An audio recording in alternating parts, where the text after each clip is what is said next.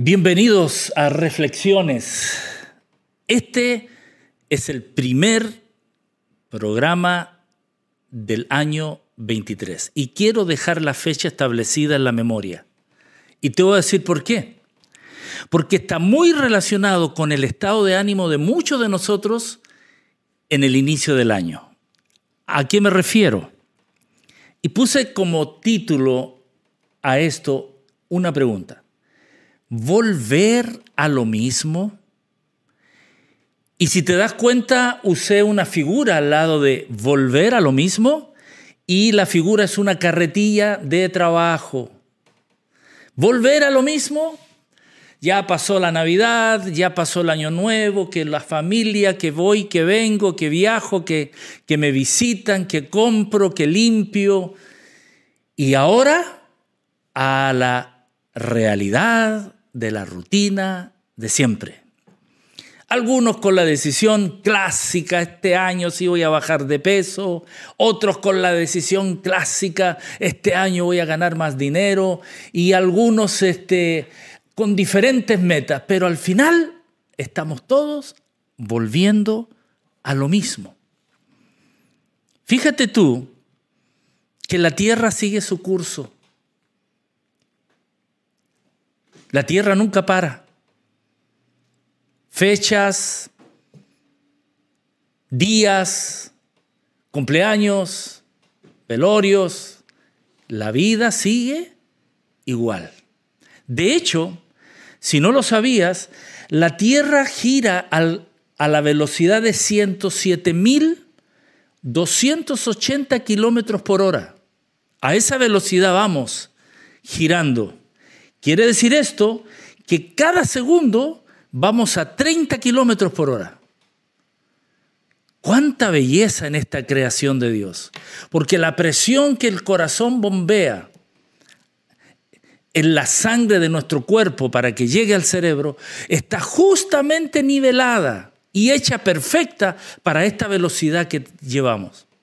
¿Has notado tú aquellos videos de esos pilotos que cuando enfrentan 7 Gs, 8, 9 Gs en una curva a alta velocidad en estos jets modernos, pierden el conocimiento? ¿Por qué? Porque el corazón no alcanza a enviar la sangre al cerebro y de ahí que pierden la noción y se desmayan. Todo sigue igual. Volver a lo mismo Quiero dejarte esta reflexión hoy.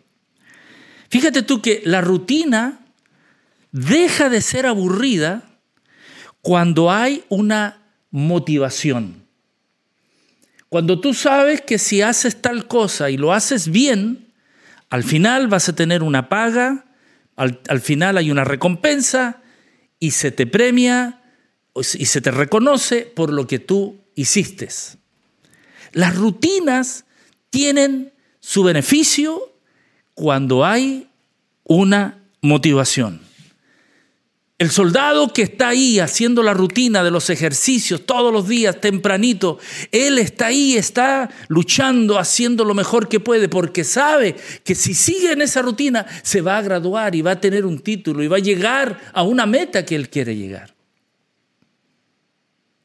el que quiere llegar a un título y, tener una carrera y se disciplina y tiene la rutina del estudio y cancela las fiestas y cancela la salida porque quiere leer, porque quiere practicar y él sabe que manteniendo firme una rutina va a llegar a una recompensa y eso hace la rutina interesante y motivadora. Si tú no tienes una razón por qué vivir, si tú no tienes una motivación por qué vivir, tu vida se convierte en una pesadilla. Todo es aburrido, todo es monótono. Y, te vas a encontrar hasta en un estado depresivo diciendo siempre lo mismo.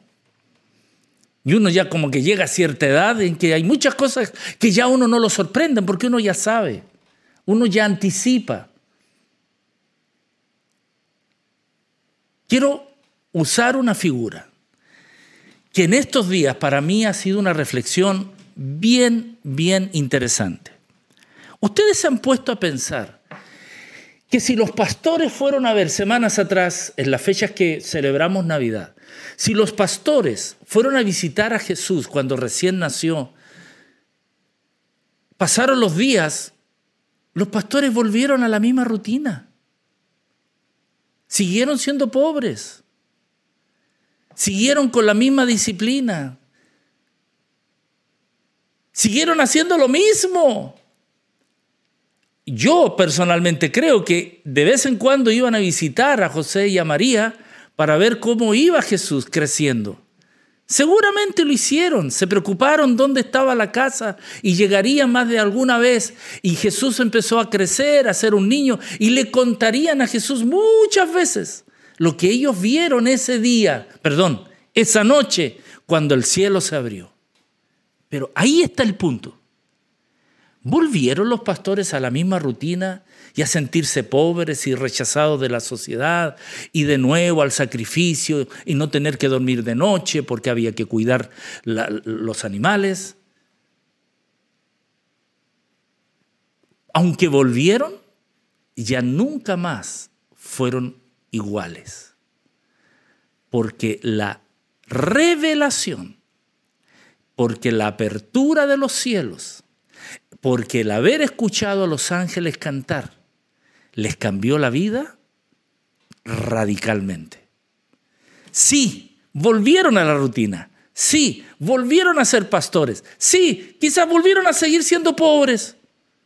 Pero ahora con una riqueza, porque sabían que la vida era temporal y lo que les esperaba era ir al cielo y ver lo que por un ratito vieron a esos ángeles cantar.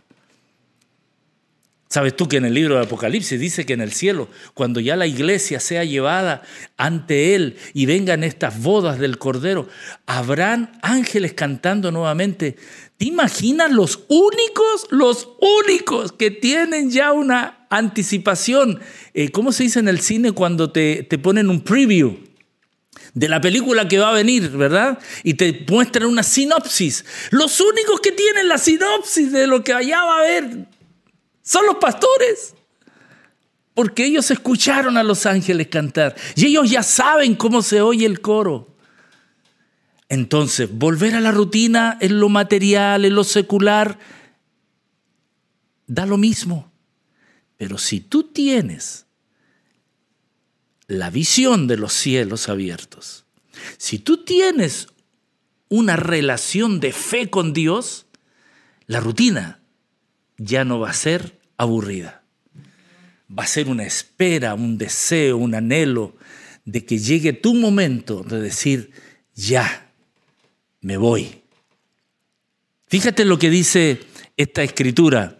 Te voy a leer en Mateos capítulo 28, verso 20, y esto eh, eh, fue una promesa de Jesús para nosotros.